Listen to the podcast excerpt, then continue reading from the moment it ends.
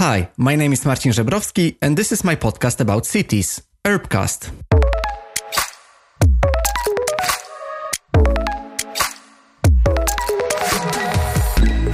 Hi, and welcome to the new episode of Urbcast, a podcast about cities. After talking about mobility, both in Polish episodes and in English episodes.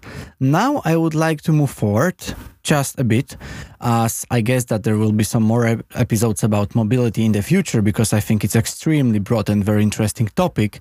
But our cities are very complex and there are very urgent needs and challenges that we need to address. One of them is extremely enormous food waste that we are having in our cities. And unfortunately, there are some statistics saying that between 33 and 50% of all food produced on this planet is wasted. So it is between 1.2 and 2 trillion kilograms of wasted food every single year. Even more cruel thing is that there is such a big poverty and hunger on our planet. And this is not due to the lack of food because we produce more than we can consume, but this is because of the inequalities in the access to the food you could say that richer countries they have food not only enough to feed most of its uh, citizens and residents but also they have so much that they are wasting so much food and this is happening a lot not only in our you know like families and like in our homes uh, in the companies but especially in the supermarkets which for example in denmark account for almost one fourth of the whole food waste. Today I'm talking with Matt Homewood, which is an urban harvester and food waste campaigner. It is interesting to say that I discovered Matt on LinkedIn. And the fun thing is that you maybe wouldn't think about LinkedIn as a platform for someone who is fighting against the food waste. Because, you know, always like on LinkedIn, you can find, you know, business people who are sharing their uh, successful projects and you know their development of the of their careers and so on.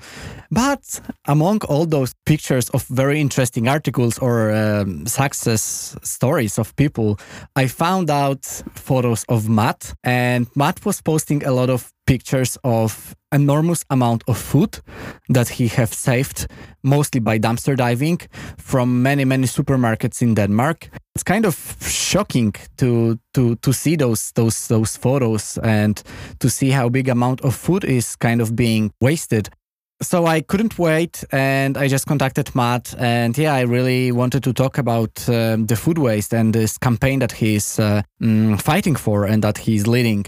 Matt's mission is to end the supermarket food waste in Denmark and beyond. I think that this is extremely, extremely important goal. So welcome to the new episode about the food waste in Copenhagen, in Denmark, but also in our world in general.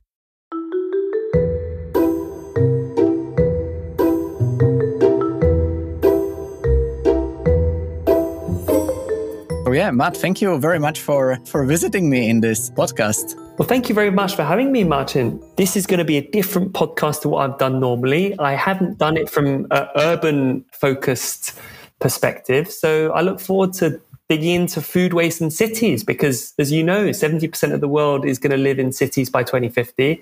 So it's time we got our food waste in cities right and sorted. So looking forward to it. Yes, yes. Uh, I think it's extremely important. And since I'm talking about cities, about urbanism, I realize that kind of the food waste is the inherent problem of cities, mostly in cities, not only, of course.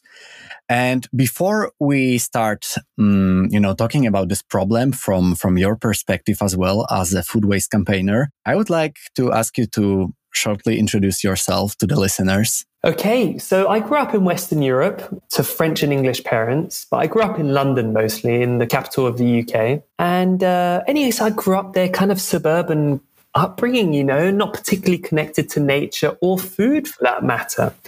And I just slowly but surely watched a lot of documentaries uh, because in England, you know, David Attenborough, uh, the wildlife filmmaker, is very popular. And like many teenagers, I watched programs. I was inspired then after some travels after school to go study biology at university up, up in Scotland. So that was a great time, you know, just learning much more about the planet, the earth, uh, the plants, the animals, but then basically you realize that a lot of the animals and plants are going extinct because humanity is basically using too much land.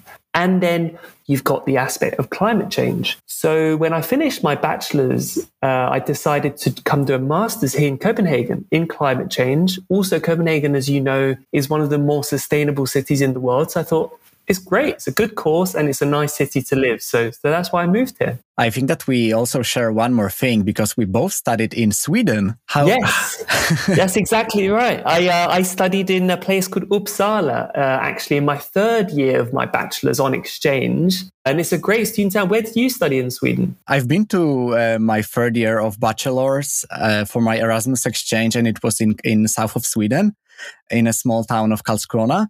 And then I've continued my master studies in Lund. So it's kind of to say the second biggest student city. So it's Uppsala and Lund that I think are the, the craziest and the biggest hubs for, for students in Sweden. So I, I'm, I'm happy that we share this, this thing.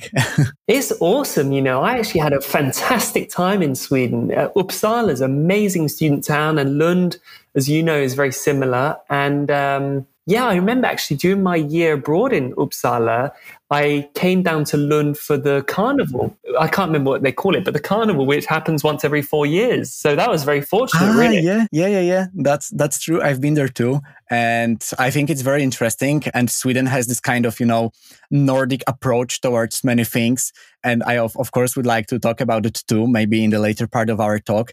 But yeah, Matt, please tell me, like, when did it start that you've kind of got this interest in in food waste in general? Was it in Sweden or maybe was it before? Maybe it was because of the BBC documentary that you've been watching a lot? To be honest, food waste only became apparent to me during my master's. When you do climate change, you know, it's a very broad topic. Basically, everything under human civilization is going to get impacted by climate change. And so therefore you can study the economics, the ethics, the food, the agriculture. So I, with my biological background, ended up looking at the food system. Mm. And very quickly, you come across the statistic that between a third and half of all food produced on this planet goes to waste. And so I saw the statistic, but like a lot of statistics, it didn't really move me. We're hmm. inundated mm. with numbers, you know? Exactly. And in Denmark, I actually took a six month sabbatical, a break from university to study, uh, to cycle from the east coast of the USA to the west coast on an adventure with some people.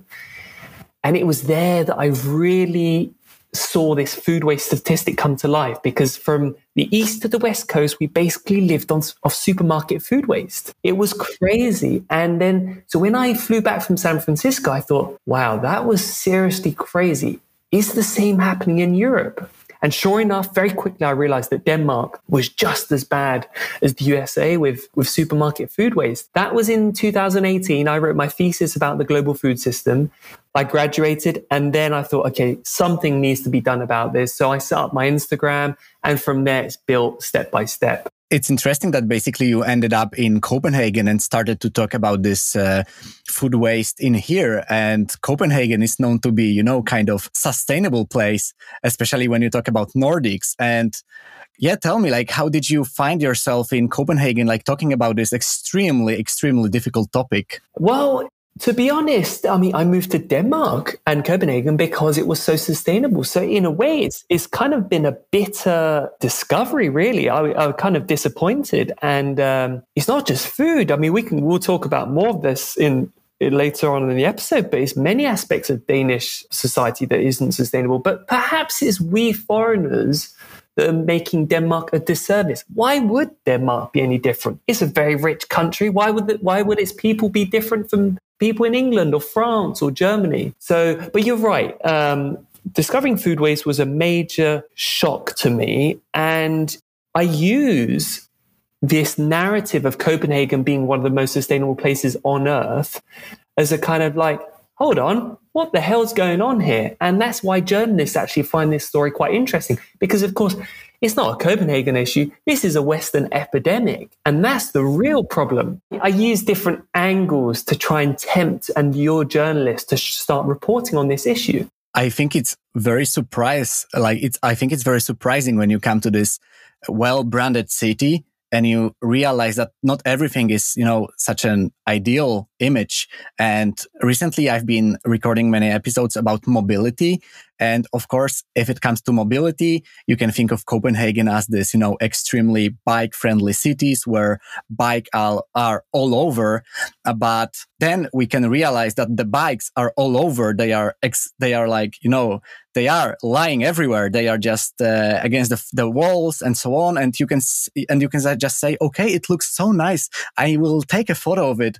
But partly this is the, the city is scattered with bikes everywhere because it lacks space for bikes because it's occupied with so many cars and the car use in Copenhagen is also increasing. So to me, it's also kind of um, this maybe not shocking, but like kind of a surprising element in a city. And please tell me, like when you started to digging up into this this problem or this challenge, like I heard that there are like many urban harvesters and there are like many people who are kind of trying to live out of the the, the food waste or the um the, the supermarket waste. But what made you feel that this is something that should be heard by other people. So how did you start to promote it in a way? Well, I think your first point is fascinating and it comes down to marketing, right? Uh, the whole bike culture and then the kind of green living Copenhagen. It's, it, it really goes to show the power of marketing, how it has an impact on all of us. And, you know, I, I was duped by it. Basically, I fell for this narrative and it's false. It's a, it's a myth. But your point about um, urban harvesters and why I felt the need to, you're right. There are thousands, if not tens of thousands, of urban harvesters, dumpster divers, whatever you want to call them, in this country. Denmark is basically like a giant fridge for five months of the year. So I think it's one of the best places on earth to dumpster dive. And if you go on some of the Facebook groups in Danish, every day you get new people saying, Oh my God, I'm new to dumpster diving. How do I do it? When do I go? And um, it's a massive community. So it's very interesting. All these freegans basically living off this supermarket food waste. And that's why I started. In a way, I, I wanted to start blogging, talking about sustainable living, perhaps save some money living off this supermarket food waste because then I don't have to spend the money and I live off those resources we're going to be burned in the local incinerator. I mean, how crazy is that? But then once I got on Instagram and I started using the hashtags and I become I became much more organized about this, I found people like me all across Western cities, Sweden, Norway, USA, Canada, France, UK. And then I was like, oh my God, this is insane. And so, um, and that's when I thought, okay, this isn't actually a joke anymore. I need to get much more serious about this. I need to collaborate with people. We need, and slowly but surely, we need to get campaigns and solutions to the fore to solve this because supermarkets basically are using economics of scale to basically allow this waste to happen. It might only be one or two or up to five, 5% of food waste per product. And it might not sound a lot, but if you put that all across the stores of the country, then the West, it's like, bloody hell, this is insane.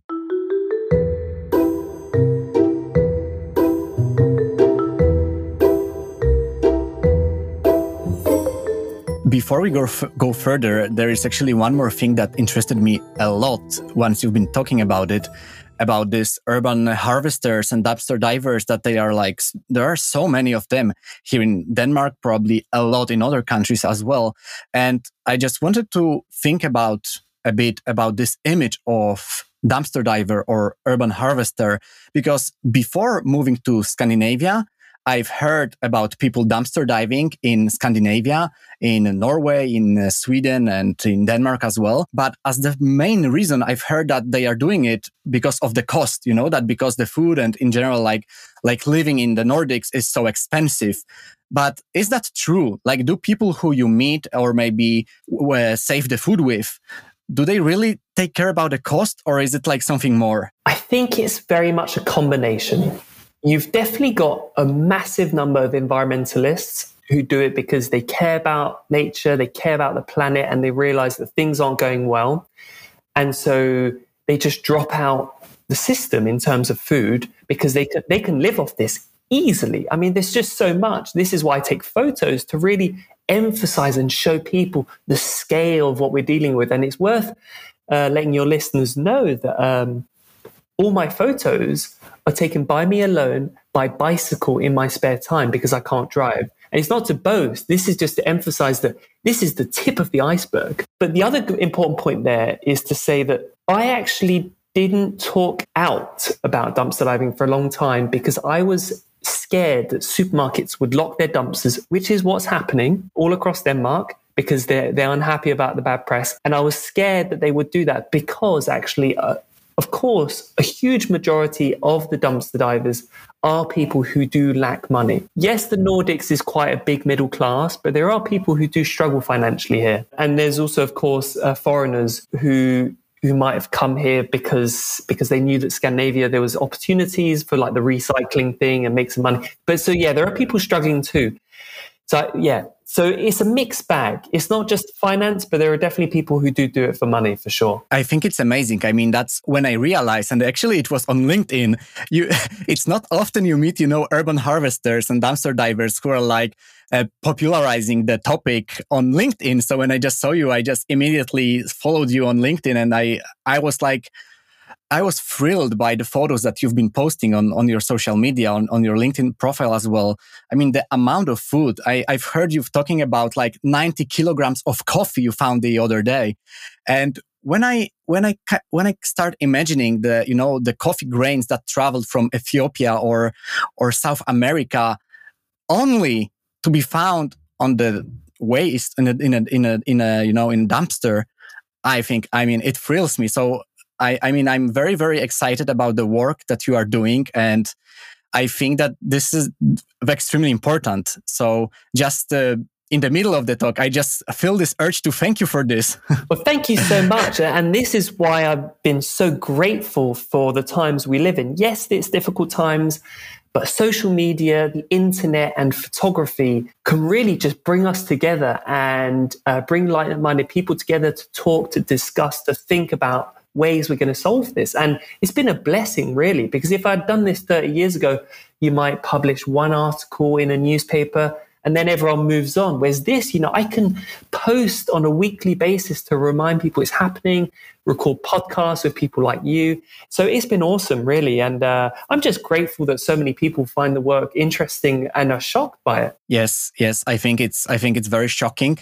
But yeah, let's come back to your kind of a story because I, since this is a podcast about cities, I found that you've been working with Cities 100 project, and it was for the Nordic Sustainea that you've been uh, working together with uh, C40 Cities, Realdania, or Bloomberg. And yeah, I didn't know about it. Can you tell us something more? About this project that you've been making? Yes, so I did um, a six month position at Nordic Sustainability, a consultancy here in Copenhagen. And yeah, so they got a contract to write this Cities 100 report in collaboration with the entities you spoke about. And it was basically an update of because they do the report every three to four years. And, you know, as we know, technology moves ever more quickly these days. And so it was kind of to review in six different themes, I think, uh, like mobility, energy, this kind of thing where where cities in the world going? Because the top 100 cities of this planet have about 25% of the world's GDP so immense economic power.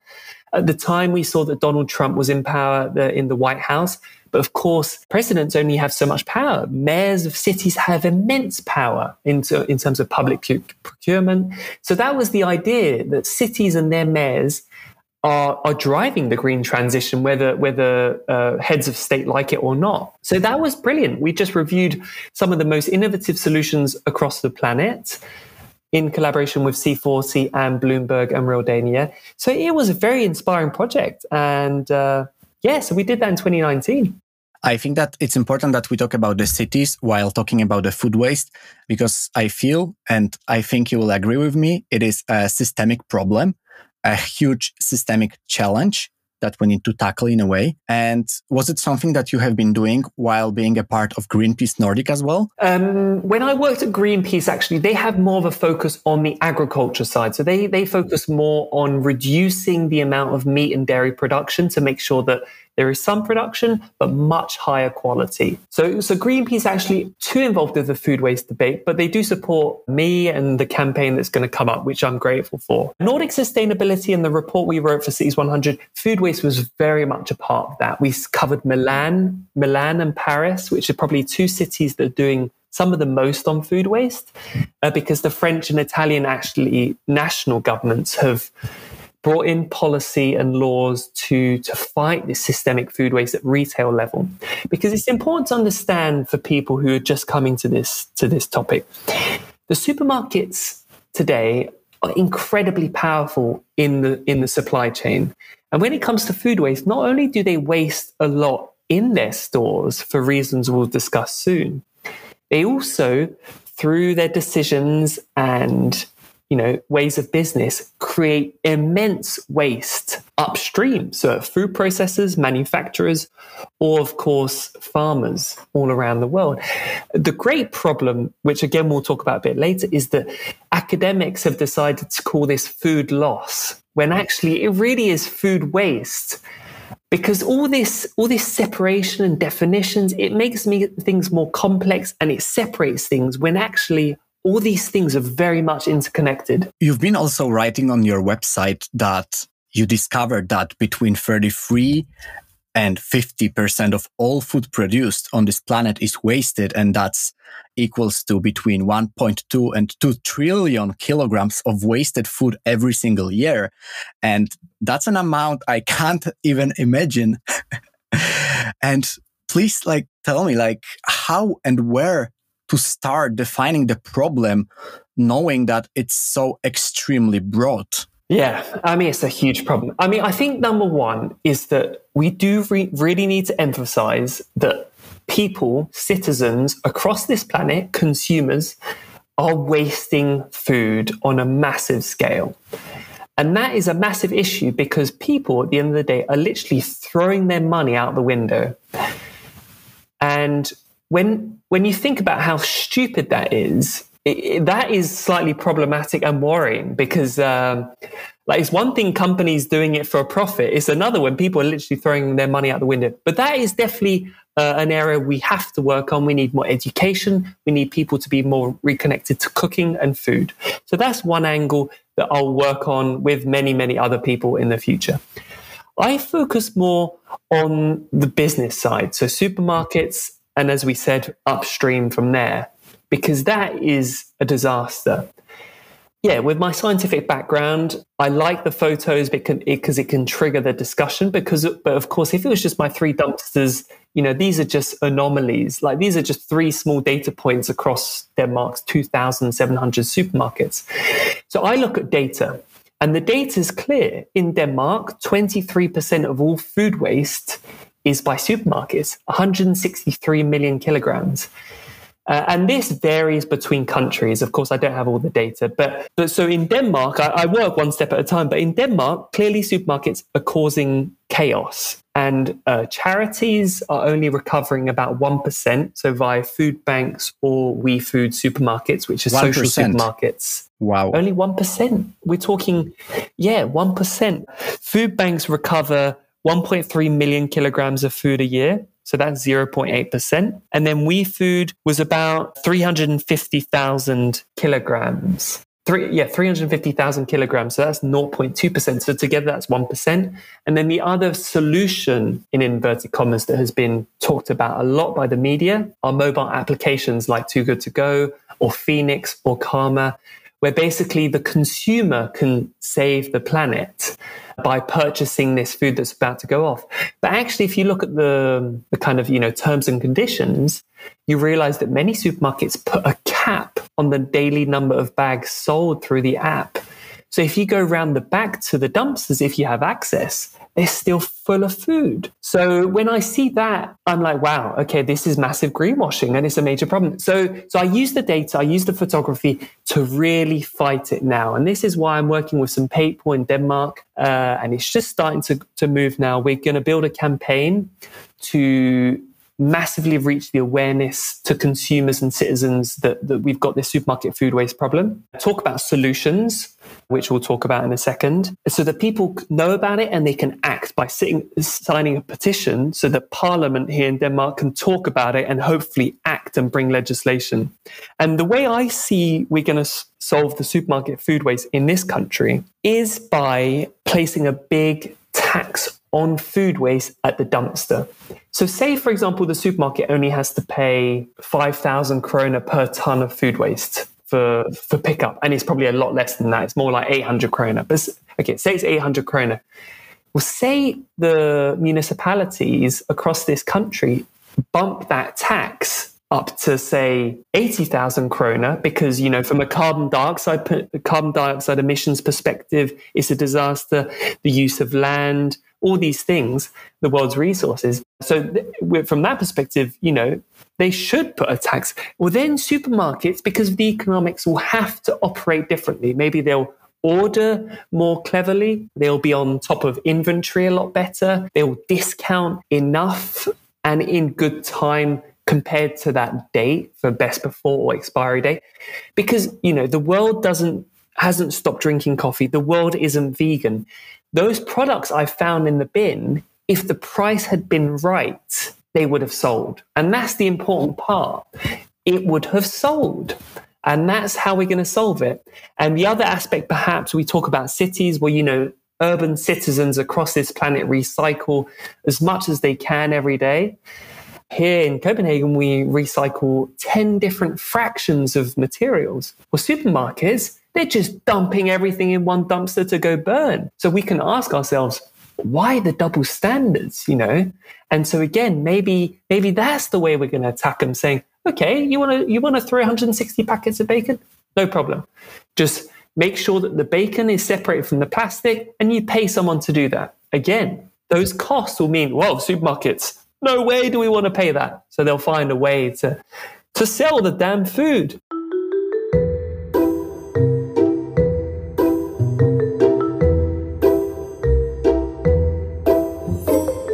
I imagine that all those supermarkets, like, of course, it's better business for them to sell the goods instead of like putting them all to the dumpster. But why, why is it happening that so much of food is being wasted? Is it like, you know, the bad will of the decision makers or is it more of legislation that is kind of enforcing this behavior? Because when you have this uh, best before date, like this is a system on its own, isn't it kind of forcing the supermarkets and and not only supermarkets but like you know people in general like seeing the bef- best before date if it's exceeded they would most probably throw away the food right and isn't it also about this legislation and this uh, kind of uh, misunderstanding that best before date is kind of a like a guideline but not that we can't eat food at all. That is like kind of a little bit after the best before date. So that's a that's a big question and it's a podcast in itself in a way. Uh, but let so me just try and answer maybe that. just so just just uh, let let's talk about it in a nutshell. Just yeah, yeah exactly. Yeah we'll, we'll keep it brief. But it's important so people understand because because okay so dates you've got best before and you've got expiry. Best before is the manufacturer who decides when the taste of that product is not going to be good. So, for example, on a can of tuna, they'll put a date, but the can of tuna might still be good for two, three, four years after that date. Then on the other side is the expiry date. That's on perishable produce like meat or fresh uh, fruit and vegetables. So there you have to sell it because after that date, you know, scientific studies have shown that there could be mold, there could be bacteria. So, so food safety is important and, and that is very clear, but it doesn't excuse supermarkets for throwing this out because basically they're using the date as a like system where, oh, date's gone, chuck it all around the back. Who cares? when if in fact if this date was like a ticking time bomb and they had that 80,000 krona fine or whatever it might be then they would do everything they can in their power to sell the food at a discount. And so that's the important thing to the date is what they're using as an excuse, but it isn't an excuse. And, and that's why we need to use pr- the price system to solve this problem. So knowing that supermarkets are having problem with this and they are wasting so much food, lowering the price of the products that are close to the expiry date would it be kind of a uh, solution for it like how how cheap should the food be for people to buy it all before it gets to the to the dumpster do we can we even answer it in a in a way well, I don't know how cheap it will be and how much of the supermarket's profits are going to be dented. But you know, supermarkets across the West, especially during Corona, have increased market share considerably. These businesses are very powerful now. So whether the supermarkets are in business or not, I couldn't care less. I want ethical businesses that aren't throwing away our future. So if they can't uh, sell food where there's no food waste, well, we need a new business model. But I assume they're going to stay here. So I'm being pragmatic and finding policy solutions. But yeah, we're going to have to discount probably steeply so, like, take take Too Good to Go for example. Too Good to Go have have collaborated with a number of supermarkets in this com- in this country. But the reason why there's a cap is because, so say there's 120 kroners worth of goods. Too Good to Go force the supermarket to set the price at.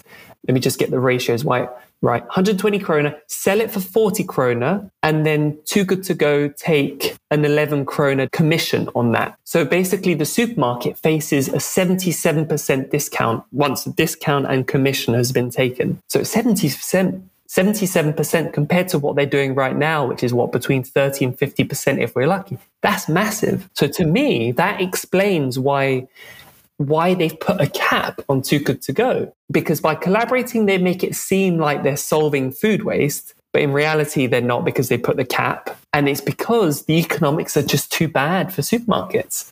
So, so clearly there's a reluctance to, to discount enough because Too Good To Go, obviously, as you know, is very popular because it's a good deal.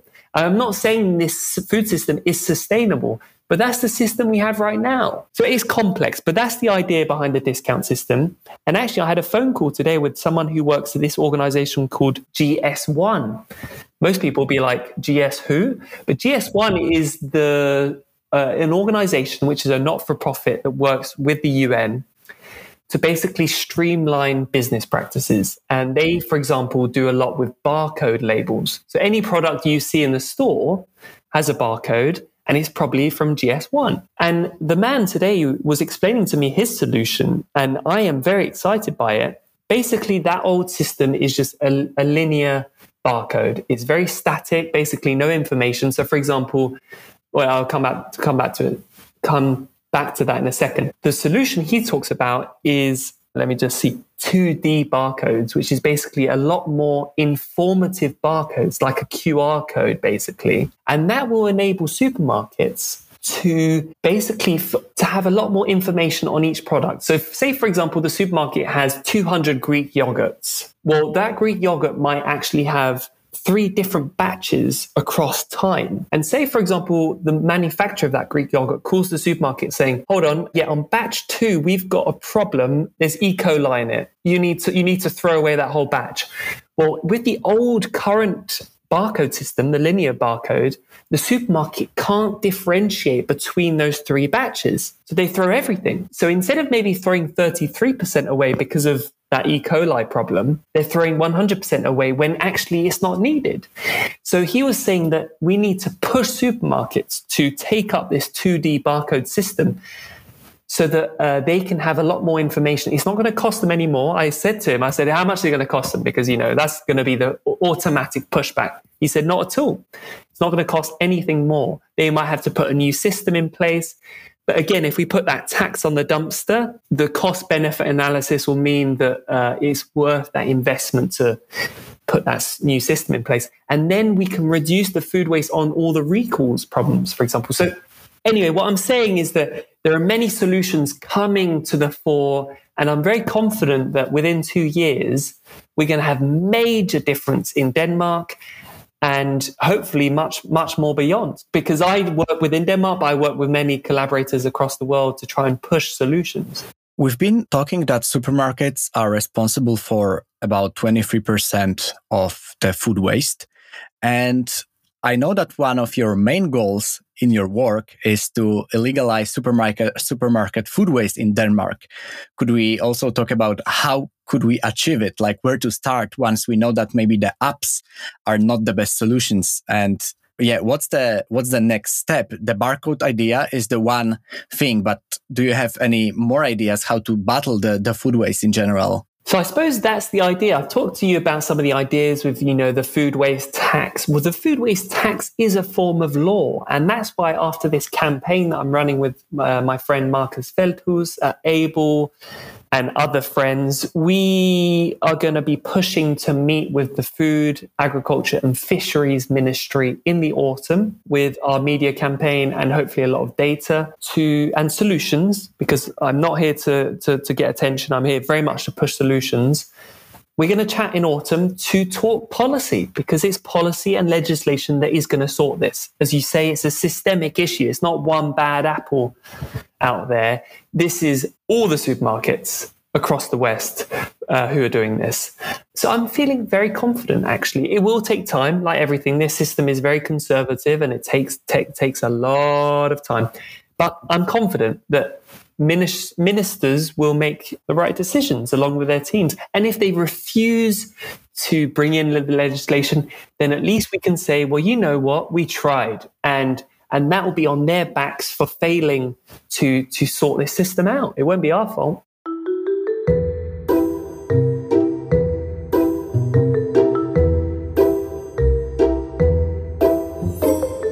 I'm just wondering, and I guess that some of the listeners might wonder too, how can they get involved not having maybe such a big motivation as you have, Matt, or maybe not having so much time, or in general being kind of fresh to the food waste in general? Like, what can I as a citizen do to reduce my food waste and you know in a small steps maybe at the beginning the baby steps to turn into this food campaigner against the food waste Excellent question. There are many things that we citizens can do. So I think first things first, um, when you look at energy, it's very inefficient to eat animal protein. And I'm not saying go vegan, far from it.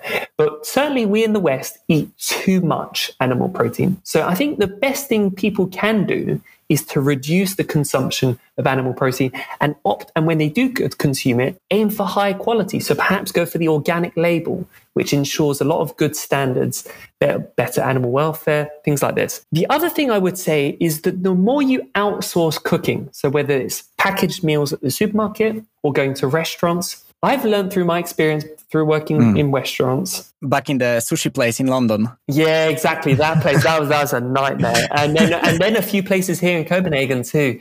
These businesses are inherently wasteful. You know, they're not here to save the planet or anything. They're here to make a profit like many other businesses. And that's fair enough. But it's important that we consumers realize that by supporting those businesses, the majority of them cause a lot of food waste. So my, me, myself, for example, I don't eat out anymore. I cook everything from home because I save some money and I can use that money to buy better quality produce.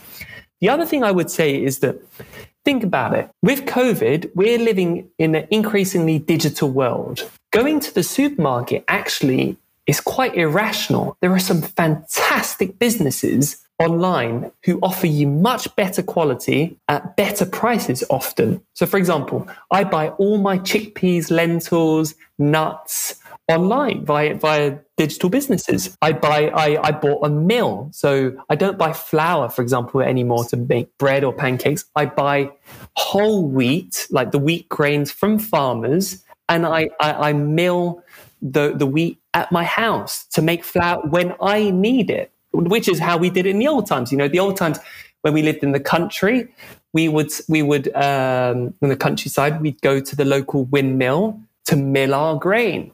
So, I mean, that's a bit extreme, perhaps. But what I mean is that there there are solutions everywhere, and so that's why I really want to inspire people to to find new ways of supporting food producers. Like, for example, on the weekend, I did some research to buy olive oil. So now I, I found a place in near Aarhus that sells three liter batches of olive oil that's come from Spain. And, uh, and I tried it uh, yesterday. It's amazing. It tastes I've never had in my life. This olive oil was like peppery as opposed to the bland stuff sold by supermarkets. And it's the same price. So be inspired and be motivated because you're going to go on a heck of an adventure when you start discovering these new businesses and new ways of life. I know that the food waste, not only the supermarket food waste, but the food waste in general is extremely broad topic. And I'm sadly aware that we will not be able to discuss all the aspects of it. And I would like to kind of conclude in a way. And I would like to, I have a tendency to ask like very broad questions at the, at the end of the episodes. But of course, I will not require like the, the widest possible answer. But how can we in general prevent the food waste in Copenhagen and not only because I would say that we'll, while living in Copenhagen, we would still be quite lucky because I feel that people are more aware about this sustainable approach towards, uh, you know, development and life in general. But what about other citizens as well in other cities or other countries? It's a good point. I would recommend cooking and reconnecting with food because once you start cooking and reconnecting with food more and questioning where that food's come from, is it in season with where I live? Once you start thinking about those questions, you will start shopping in a very different manner and you'll probably shop for the better for the planet and also your health because you know not everyone cares about the environment and that's fair enough but people care about their own health, and that makes good sense. So, in that sense, I'm motivated. But you're right, accessibility is a problem. Not all cities will have access to good quality digital businesses, but that means that there's a lot of space for disruption out there for young people or middle aged people for that matter to set up new businesses and new ways of of living and purchasing and selling products because uh, because things are going to change whether you like it or not. And uh, we have to become more sustainable. We know that. So that's why i'm kind of uh, optimistic in the long run even though i think there's going to be a lot of rocky moments in the years to come too Mm. Yeah, I think it's important that we emphasize that we are kind of not criticizing Copenhagen, you know, uh, directly or or some chains or, or supermarkets. It's rather that I really would like to, you know, draw attention to the to the problem itself. But I would like to at the same time say that Copenhagen is kind of this I would say at least the city with this sustainable approach. And I mean, of course, as we began our talk, it's not ideal place. It has its own problems, but it's also kind of aware city in terms of citizens being aware.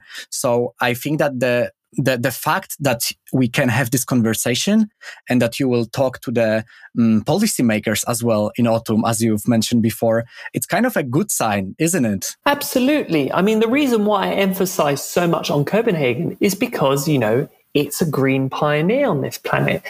But it's important that we hold cities and people accountable.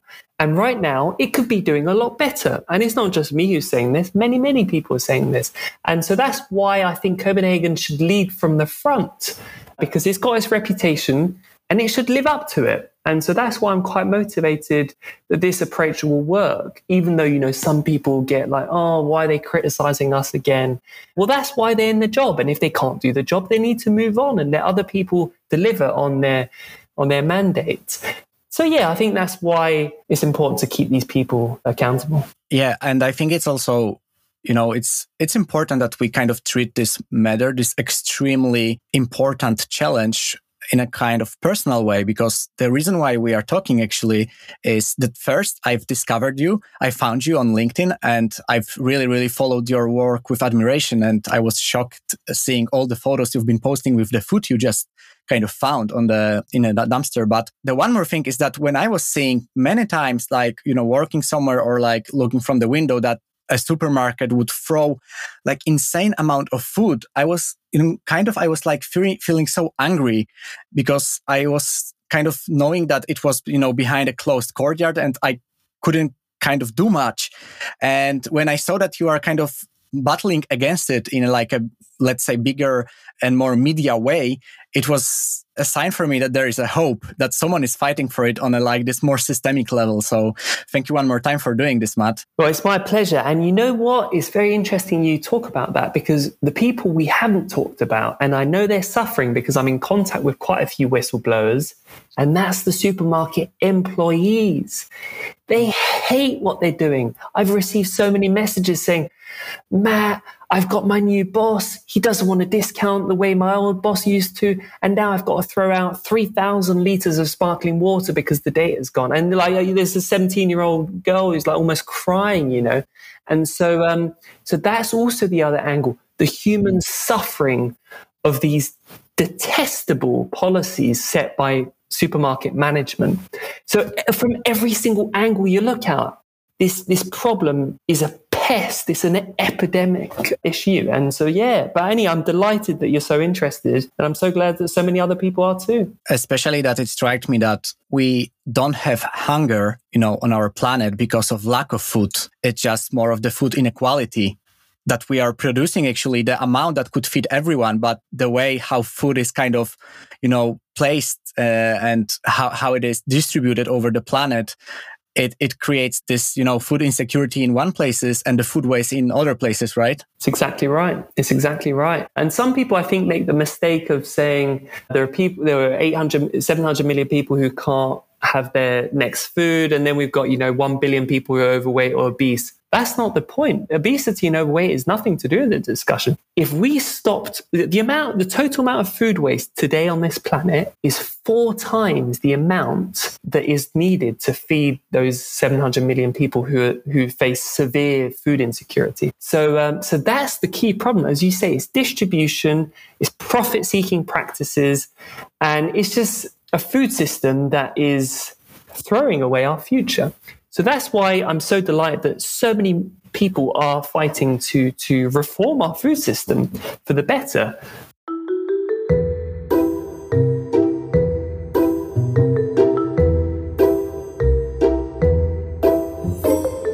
I think we are both very emotional during our discussion. I hope it will be, I mean, we can see each other right now, but the listeners, of course, will only hear us. But I hope that it will be kind of possible to hear that we are both very emotional while talking about this.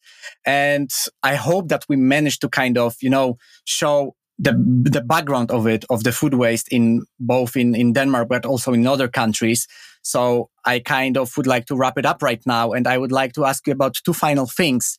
And the first would be, which book could you recommend to the listeners? Would it be something connected to the, to the food waste? Not directly, but indirectly. There's one thing I, in the last couple of years, I've, I've I'm 28 and um, history wasn't my biggest passion when I was younger, but now I read history more and more. And this is actually science, scientific history.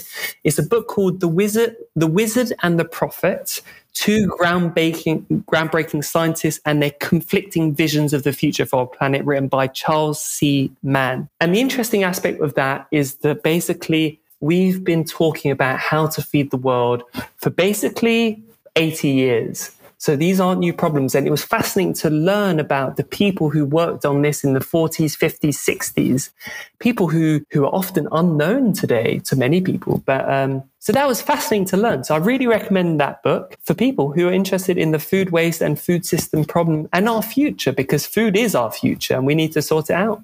I think it's it's it's very inspiring, and I have actually I, I, want to ask you if you know this book because this is one more book that I would recommend on this topic is called Hunger by Martin Caparrós. He's a Brazilian writer and he wrote this book, which is like almost 600 pages, I would say. And it took me months reading to read it. But I think I was like, I had to take turns while reading this because I was, I was kind of so overwhelmed with the things that he's been describing in the book. So basically he would say about the, the, the hunger, which is you know, which is like killing people as well, but also the hunger in other places like in the US or in Argentina. So I think that also this book showed me that the hunger is not a problem. You know, it's not that it's only in poor countries. The hunger is everywhere. I think that it's also important that we emphasize that you are writing this on your website that even in Denmark, they are people who are suffering the poverty, right? Absolutely. It's not just, you know, global south countries. I mean, I come from the United Kingdom and the USA also those two countries have terrible inequality with with millions and millions of people who are suffering. So, as you say, it's not just on the other side of the planet. Yeah. On your doorstep, you might have families who don't know where their next meal coming is coming from, mm. and that's why, as you said, we get emotional. And it's uh, it's amazing how often I have discussions with people, and it ends up being emotional because it's a very sore topic and you don't know who is suffering out there. And then, of course, on top of that, you got our environmental future. So it's it's a crazy topic to be involved for sure. For sure, Matt. I hope that with this talk we'll just get many people interested in the topic. So please tell me and the listeners where can we follow your you know work and and your kind of i would call it a mission where can people find find you and uh, read or watch more materials about you and about your your action so my website, matthomewood.com is going to be quite a good place to, to get an oversight on food waste and, and other materials that I'll be writing. Then Instagram is a place I post quite frequently. An Urban Harvester is the handle. And then LinkedIn. LinkedIn is where I don't, I, I kind of share podcasts like this, but then also I, I give people the opportunity to put comments on on certain topics so that they can give me their ideas if they want. So yeah, there's kind of a trio of different options. And I saw that, you know, people are kind of also moved and they also get emotional when you post those photos of the food you've just uh, saved on, on LinkedIn. And it's, it's kind of ironic that we, you know, we would say that LinkedIn is this kind of business platform to, to share your, you know, all different success at work. And no one would, would, would basically think that some people can share such amazing job they do with the food waste. So congratulations one more time. Thank you. I mean, LinkedIn's been a very funny experience because you're right. Why the hell is a dumpster diver turning up on LinkedIn? but the thing is, that food waste is part of business. So people who are interested in business have to wake up to this issue. And that's been a fantastic algorithm to push that information onto people. And as you say, the number of people who say, Oh my God, what the hell is this from a dumpster?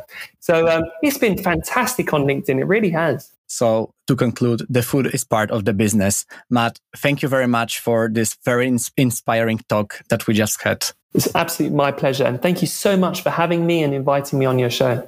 Thank you. I would, you know, I, I could, I feel that I could talk even more and more, but uh, yeah, let's let's have it uh, wrapped in a nutshell. And yeah, thank you very much, and I wish you luck with with your with your battle. I really appreciate it, and we're gonna need all the help we can. So, uh, so yeah, I'm just delighted people are interested.